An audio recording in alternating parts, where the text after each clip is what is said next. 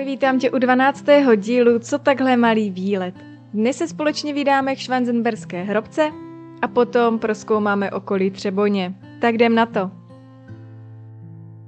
Já musím říct, než začnu o samotné hrobce, že právě samotná hrobka je poslední dobou nejnavštěvovanější místo, i díky sociálním sítím na mě udělala takový dojem, že jsme se rozhodli právě cestu naplánovat tak, aby jsme měli možnost se právě k hrobce vydat. Kousek od parku je restaurace, takže je zase super a je to vlastně i plus, že je všechno při sobě. Tak a teď už k samotné hrobce.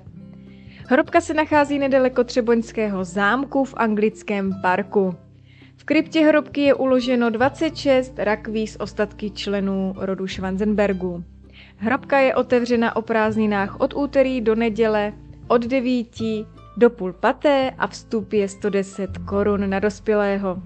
My jsme bohužel neměli možnost hrobku navštívit vevnitř, protože mám pocit, že jsme tam byli zrovna v pondělí, ale to vůbec nevadí, protože samotné okolí kolem hrobky nabízí toho tolik, to můžete navštívit. Takže my jsme se prošli kolem hrobky a řekli jsme si, že tak nějak projdeme i park. Pokud se vydáte v letním období do parku, tak doporučuji se namazat nějakým krémem nebo postříkat sprejem proti komárům, protože my jsme nic při sobě neměli a během chviličky jsme byli doštípaní jako blázni.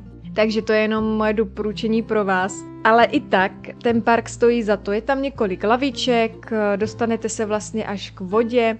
Opravdu nádherné, nádherné místo a dokážu si třeba jenom představit výlet do samotného parku a strávit tady odpoledne. Je opravdu velký a i bezbariérový, takže nemusíte se bát, že by ty cesty byly tam nějaké špatné. My jsme teda pořídili pár fotek u hrobky, prošli park a řekli jsme si, že se podíváme třeboňským rybníkům. My jsme teda ty třeboňské rybníky prošli jen tak, protože jsme vlastně už spěchali zase trošku jinam, ale neměli jsme možnost právě ty rybníky a celkově Třeboň projít důkladněji.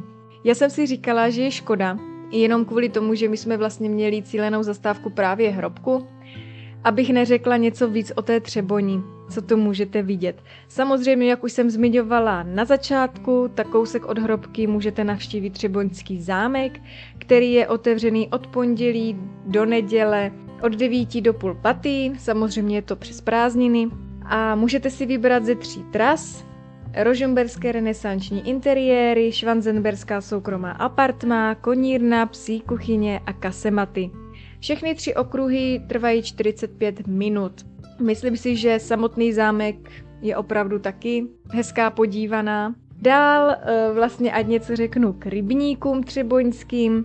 Já jsem dohledala na internetu, že si tam můžete vlastně zakoupit i prohlídku, takže je to taky super, že pro vášnivý rybáře je to trošičku bližší uh, podívaná.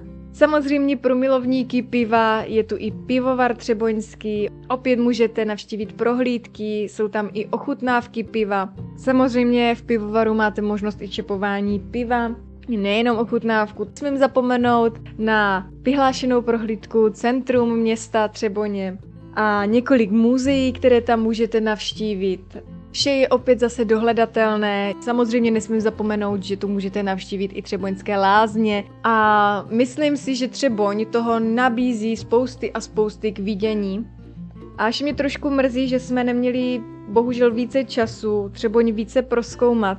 Ale říkám si, že třeba příště naplánujeme buď už samotnou cestu, nebo třeba při cestě tu Třeboň proskoumáme trošičku zase jinak. Musím říct, že mě samotná Třeboň opravdu zaujmula.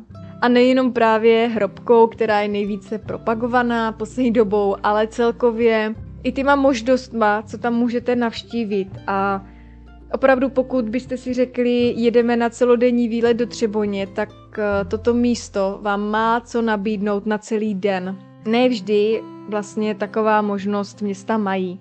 Tak a já než se s vámi rozloučím, tak bych vás chtěla opět pozvat na Instagram, co takhle malý výlet – kde budu ráda za vaši zpětnou vazbu k tomuto dílu, ať už jste třeba Třeboň navštívili, jak se vám líbila, a nebo celkově jak se vám tento díl líbí. Tak já se na vás budu těšit v dalším díle. Mějte se...